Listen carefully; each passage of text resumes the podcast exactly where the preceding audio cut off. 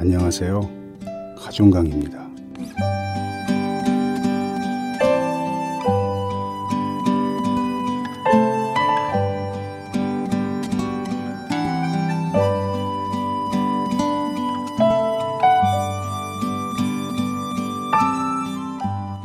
나주에서 일을 마치고 저녁 늦게 출발해 서해안 고속도로 군산 휴게소에 차를 세우고 깜빡 잠이 든 적이 있습니다.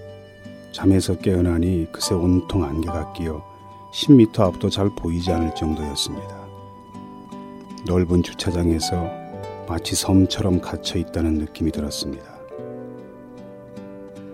앞차의 불빛을 따라 조심조심 운전을 했습니다. 앞차에 깜빡이는 경고등은 마치 안개 낀 바다의 등대처럼 내 차를 인도했습니다.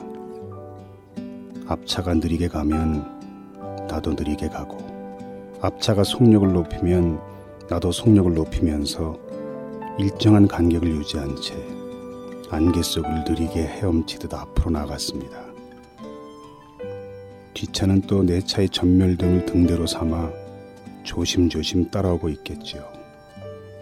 자욱한 안개 속에서 수십 대의 차들이 한밤중의 고속도로를 서로서로 의지한 채 달리고 있었습니다. 그렇습니다.